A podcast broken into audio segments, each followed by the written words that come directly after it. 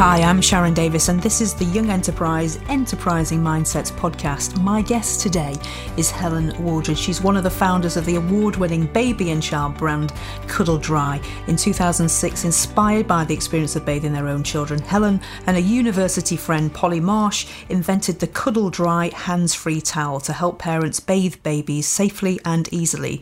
They launched the brand later that year and took the product onto BBC Dragon's Den in 2007, where they were received three offers of investment, which they opted to decline.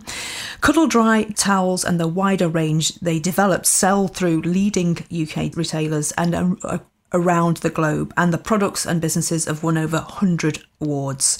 Helen has also got a marketing consultancy and now shares her passion for enterprise with emerging new businesses, assisting them in launch and development phases. Both businesses have been run on a flexible working basis for all team members and focus on sustainable and carbon neutral approaches. Being an entrepreneur has meant that Helen has been able to work flexibly and yet effectively throughout her three children's early years.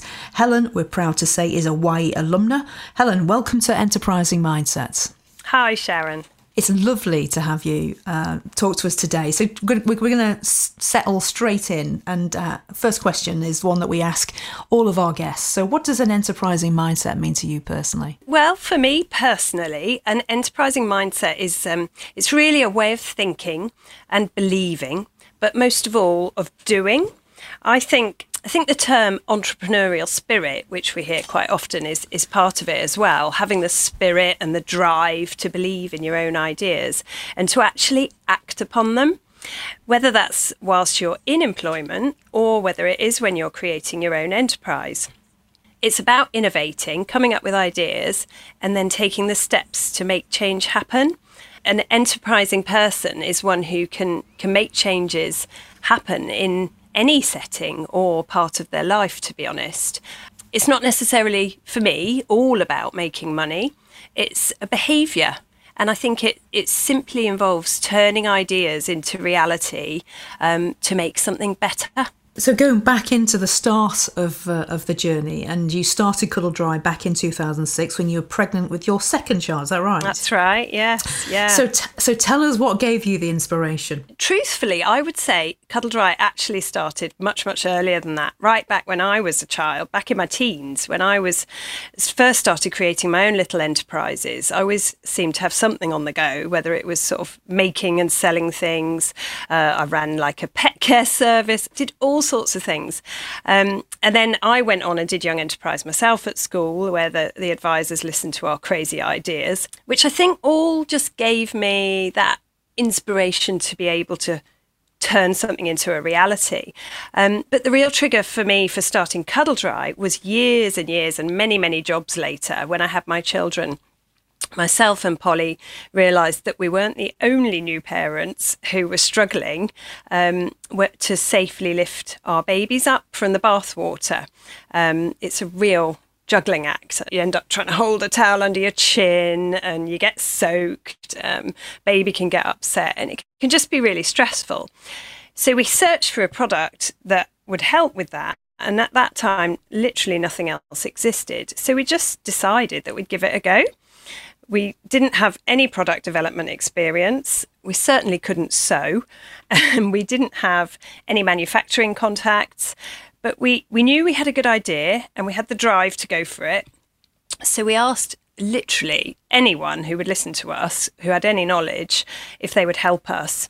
And then we just listened and listened and listened to other people until we'd kind of gathered all that knowledge they had and we'd figured out what we had to do. Um, so we designed and created what's called the original Cuddle Dry hands-free baby bath towel. It's now won hundreds of awards, as you've mentioned, and it's sold all around the world. Um, but we designed it literally using some old sheets and a couple of teddy bears. It was that simple. And sometimes, I guess, uh, invention is the mother of necessity, isn't it? So um, it was you. You actually fulfilled a need, which is what a lot of entrepreneurs do. Some of the best entrepreneurs yeah look to fulfill a need. And actually, looking at um, female entrepreneurship and barriers to female entrepreneurship, the Rose Review found that for female entrepreneurs with children, primary care responsibilities are the number one barrier to further business success. And uh, I think it, the survey stated, the report stated 46% of female parent entrepreneurs identified it as a very important or important barrier.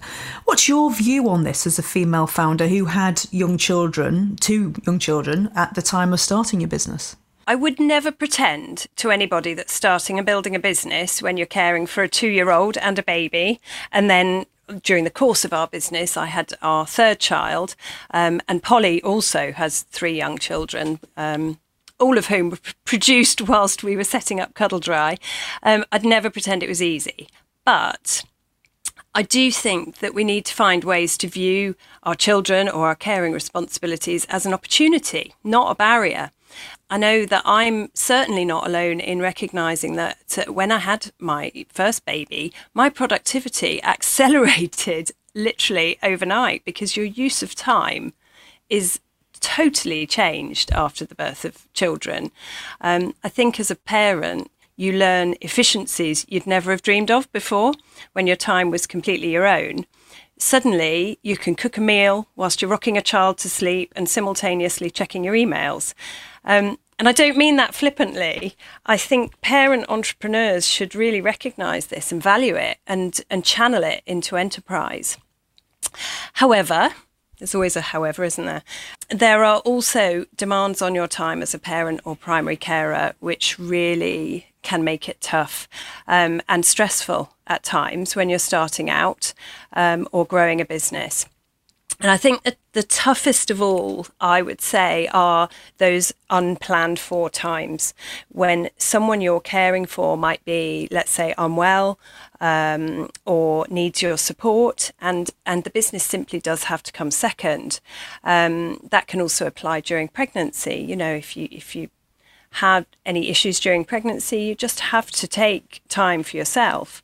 Um, I don't think there's an easy answer to this, and the solution is going to vary from person to person depending on their situation. In the Rose Review, it also talks about um, women being twice as likely as men to mention family responsibilities as a barrier to starting business. And I thought about this, and I, I think there are two levels at which this can be addressed to help you know, with the points I've, I've already said. Firstly, from a, practical and a financial point of view, because those are always going to be the biggest worries. Parent and carer entrepreneurs need to be able to somehow contingency plan or to react in some way when those unplanned for times occur and there's just not enough time available to pursue what you need to do with your enterprise.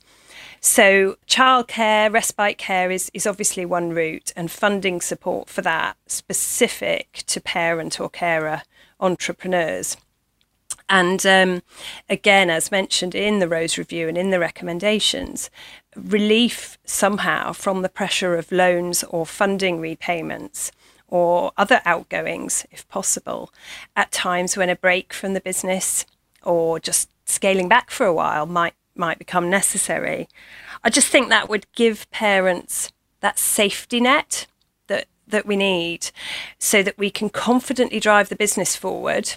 And I, I actually think in practice, it may be that these things really may not need to be used, but just knowing that that provision could be there and being able to properly build it into your business plan, plan ahead for it, rather than just worry about it and see it as a barrier. Um, would be fantastic. Really great. And you uh, mentioned uh, before about actually there are opportunities here for women who are either the primary care responsibilities, whether that be parents or siblings as partners, not just barriers. So there are opportunities with some of the flexibility of time you might have. So do you want to tell us a little bit more about that? Because I think just sharing some of that might help really respond to some of the barriers that uh, have been identified around primary care responsibilities? Yes, well, I would say, taking Cuddle Dry as an example, um, we have been able to, and I, th- I think the whole COVID situation actually has brought some positive learnings to light. More and more businesses are being run flexibly around all the other demands of your life and run from home. You know, we're all working from home at the moment. Cuddle Dry has always been run from home. We made an active decision. We we sort of early on in the business, I think you can often feel like, oh, I must have an office and I must have a warehouse, you know, with our particular type of business. And um, Polly and myself, actually, I can vividly remember going to view a warehouse and we were all very excited about it. It was halfway between where we each live in Somerset, um, equal travelling distance. And, you know, we were about to sign on the dotted line and then we both drove away and we had both independently, by the time we got home, concluded that it just wasn't necessary because it was a 30 minute drive for each of us to get there, 30 minutes back. That's an, you know, that's an hour of working time during the day. And there are other fantastic businesses being run to whom you can outsource for so many different aspects. So warehousing is just one example. Flexible working is is just such a real thing nowadays, we've been able to employ whoever we've wanted, the perfect person for the job, regardless of geography, throughout our business.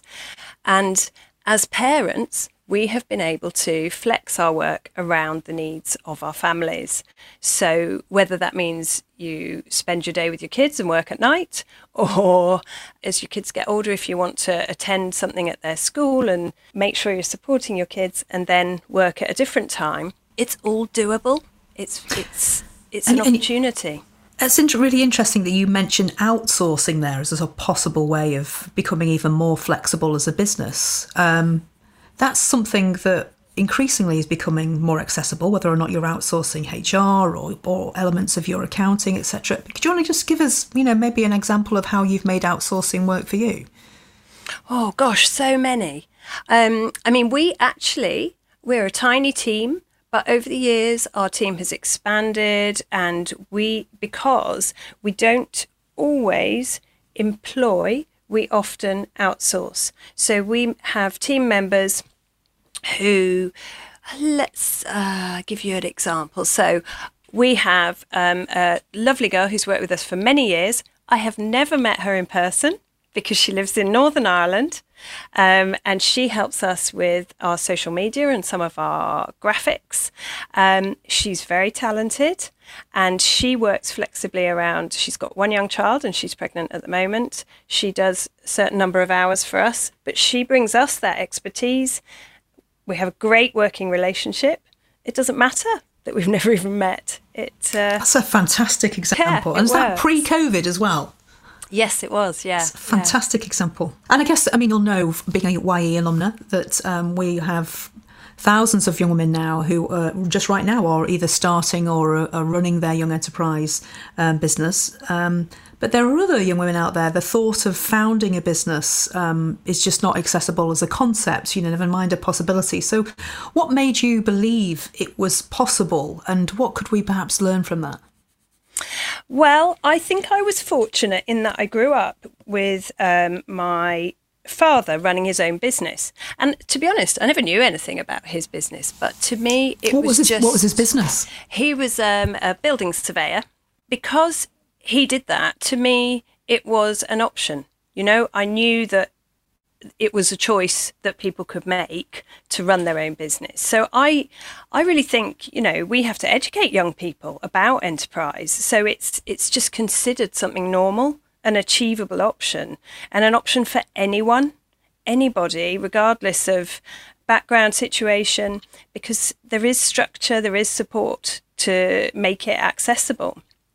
Um, I think it needs to start primary schools so that it's always there and it's something that is just never considered unattainable so that children, young women all know that this is just one of the options to consider. Um, funnily That's enough, a, I did. I, I absolutely agree with that. As uh, particularly when you think about the current situation and those sectors that are being disproportionately impacted, that young people's opportunities are are very often being disproportionately impacted, and that I guess some of those job roles that um, might have been quite accessible are no longer there to to be able to walk into. So the, there's a very real opportunity here to consider entrepreneurship um, as a you know, as a, as a way forward. So, yeah, so I absolutely yeah. agree. I think you know COVID's changed things so significantly, and um, you know enterprise is now actually a really necessary choice for many people. And rather than viewing that as a negative thing, I think it should be celebrated and most importantly supported. The job market is is decimated, and so actually taking the choice to start up, you know, now is the time. Um, but it does need to be qualified with funding, with mentoring support, or understandably, it won't feel like a realistic choice for, for most people. But there's structures like Young Enterprise, like others like the Prince's Trust and others, they are there. And, um, you know, our government should be providing, I think, increased funding to be delivered via the existing networks because there's not there's no need to start completely from scratch. You know, so much of the learning's been done. You look at a company like like ours at Cuddle Dry, we've already launched our business. We've already made loads of mistakes, and we share that with others because why start from the beginning and make those mistakes again? We can help a new entrepreneur with their business and share what we've learned, the pitfalls and the and the positives then you can help somebody really jump forward. How, how do you do that? How do you share that? Well, we, you know, over the years, we've been part of all sorts of networks. Um, and uh, I would say the best one I'm, I'm in at the moment is literally a, a, an Instagram group. It happens to be all women, but groups do not have to be all women at all. Um, and we are all in our own sector uh, in this particular group. And we just put questions up, we share information about contacts. We even just go on and have a bit of a moan if it's a tough day or a customer's been been nasty. You know, it's it's um, a way of sharing information, and it just means that you you don't have to spend those hours struggling and battling to learn something from scratch. The information is out there. Every, there's so many people running businesses that um, you know you can learn from others, especially in those early days when you're building up the basic structures and your business plan. Um, and uh, well, the Rose Review highlights that, doesn't it? The mm. importance mm. of networks, the importance of relatable role models. Um, and as part of Young Enterprises entrepreneurship programs, thousands of young women starting their own student businesses. Many alumni are keen to keep going with their entrepreneurial ideas clearly we want to help them build that confidence and awareness of the skills and mindset to make the most of opportunities. So, given the climate that we're in right now, the positivity you've talked about, what tips would you give young women who are considering starting a business right now? I think when things change, like they have recently, and can be tough um, with a business you've just started or you're thinking about starting, training is usually the last thing you think of. But it's something we've learned is that when it's your own enterprise, you can pivot really quickly and adapt to a new scenario. And we have found that doing a few some snippets, it doesn't need to be hours that take up your time, but snippets of online training which is available so readily and often free can equip you really quickly with new skills that you need to make changes. So you can just do things slightly differently, look sideways and and find a new way. Um, I mean, at Cuddle Dry, for example, when COVID hit, we lost a huge proportion of our retail sales with the shops closed. And then um, the live events, we do these big events every year, they were all cancelled. A huge part of our annual income and promotion were literally gone overnight. But we switched almost instantly to a, a 100% e commerce approach. We did some training in improving our email marketing and, and linking that with social media promotion. And it's been a revelation um, really? Don't. Yeah. Have yeah. You had some good results. Yeah, it's been fascinating. We've done better in fact. And so we are reviewing our business plan. You know, we need to reassess how we do things going forward. Um, so I would say, you know, don't whatever you do, decide to shelve your ideas because now is a time of opportunity. There's more people online than ever before. There's there's new needs that have emerged and, and new ways of doing things. You might listen to me and say, "Yeah, but I was about to open a coffee shop. How can I do that?" I would say, even with something like that, look sideways, find an alternative. You know, become the new coffee takeaway in your area come up with a delivery service, come up with a subscription service. You know, there are there are different routes now to a go- to your goal, uh, and it, it may, like we've found, actually end up being far better than you had originally imagined. I love that. I love that look sideways um, piece of advice. That's that's brilliant. We've also got some questions directly from young women who are currently running student businesses because they wanted to ask female entrepreneurs. So, are you ready? Yes, go for it. Right. I guess the first one I would want to ask is is what what kept you going when you felt you reached an insurmountable problem? Right, that's a really good question. I think that it has been a very positive thing for me personally to be working in partnership with Polly. And I do think that there is huge value, not necessarily in having a business partner, but certainly in having somebody, whether it's a mentor or a support group, like I've, I've spoken about before, where you can share the problem, bounce ideas. As soon as you talk about something that seems insurmountable, even just airing that is the first step.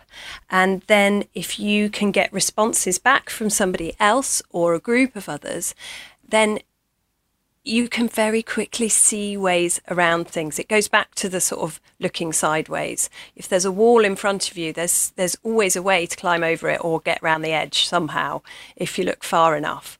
And we have certainly learned that just talking to others, asking others is the best way to deal with those situations where it, it at times in, in business you do have that.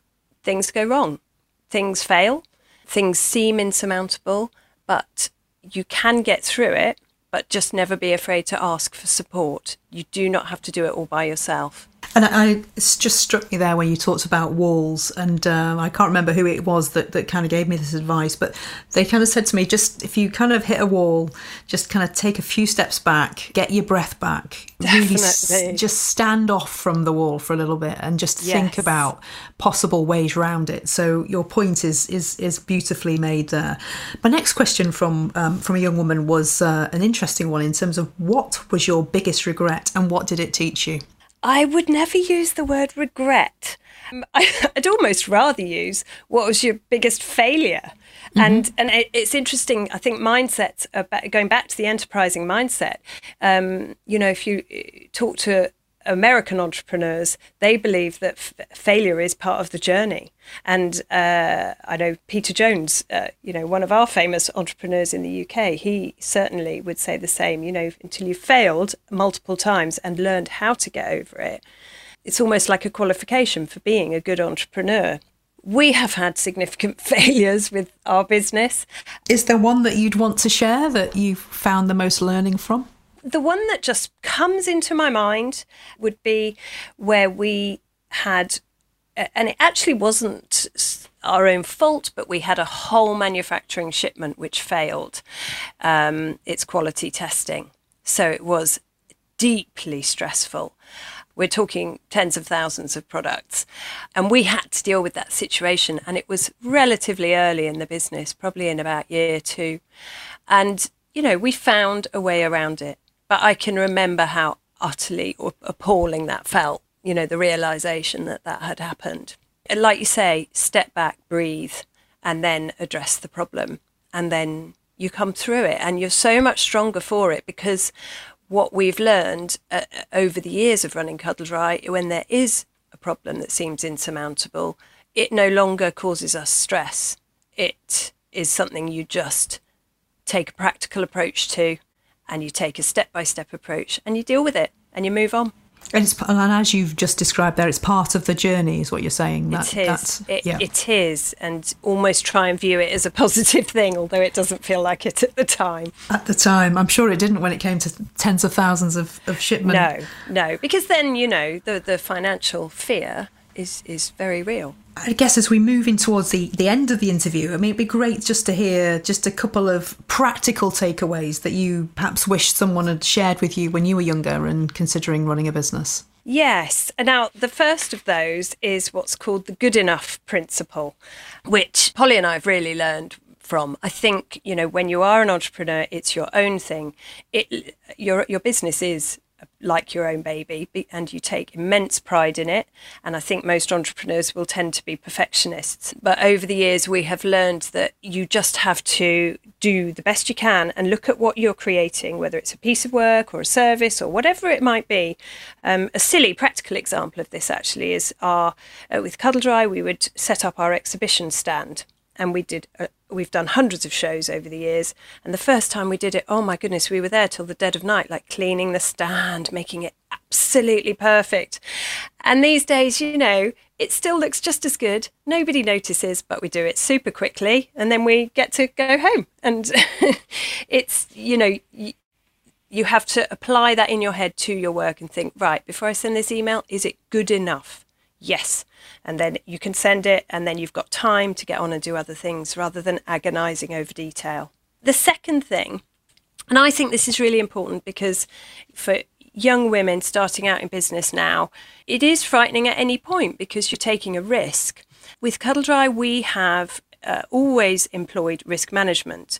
And you know i know in the rose report sometimes this is viewed as a, a less positive thing in relation to women but I think it can be used as a as a positive. There are really clever and simple ways that you can protect yourself and your business when you're taking those first steps.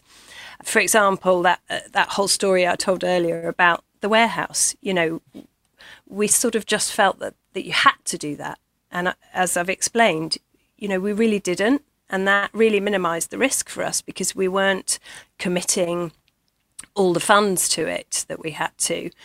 Um, and secondly, with the homeworking, you know, we our business has never had the overheads that an office would require. Um, and means that we've got this great team with Hannah in Ireland and Suzanne up in Bolton and people all over the place without taking, you know, really huge long term risks. So you can you can protect your outgoings whilst still being a really strong entrepreneur and scaling up your business. My last question to you is what's next? Interestingly, and just to jump back actually to set this slightly in context, um, I think going back to talking about barriers, there's one other barrier that really needs addressing with women in business. The Rose Report talks about how women um, who were interviewed were quite reluctant to share details about childcare. I had a chat with my own 17 year old daughter, who was a baby at the start of this, um, and uh, her response. So I was talking to her about the, the kind of psychological barrier in uh, amongst women to starting out in business, um, particularly when they are a parent. And she said, I thought very cleverly, even if both members of a couple or single parent are forward thinking and feminist, inherent gender roles often still remain because they are embedded in societal beliefs. And in my rather less eloquent words, I think it is important to acknowledge that uh, the mum guilt is very real. I think women can still feel very judged if they work and feel judged if they don't work. And a lot of that they put on the, you know, we put that on ourselves. It's not necessarily true. And for me, I would say that putting my children into childcare did, it definitely felt like it went against my maternal instincts. But I also loved being me, being my working self when they were there. Um, we sort of want to be both people, but there just aren't enough hours in, in each day to do it. so I think as women, we need to release ourselves from this barrier. We need to commit to enterprise and we need to be proud and not feel guilty. Um, we need to really take control and shape how we do it so we get the best of both worlds and use all that flexibility that we can apply. You know, nobody can tell you that you must put your baby in childcare, but nobody can judge you if you do. Um, and as my kids have grown up, I've realised that what I do hasn't made them feel like they've missed out on my time at all. They respect me as a businesswoman. And all three of my kids have this inbuilt belief that they could run their own business. They don't question it. Mm. So I feel no mum guilt now, not at all. That's and wonderful. And actually, you know, the what next, as they are now older, we're really going to scale things up. So watch this space. Watch this space for Cuddle Dry. Yes. Helen, thank you so much for joining us today. Thank you for your honesty, you. your fresh perspectives and insights. It's been wonderful to talk to you. Thank you. Likewise. Thank you, Sharon. Enterprising Mindsets is a podcast brought to you by Young Enterprise. If you'd like to hear more, please do subscribe via your favourite podcast app.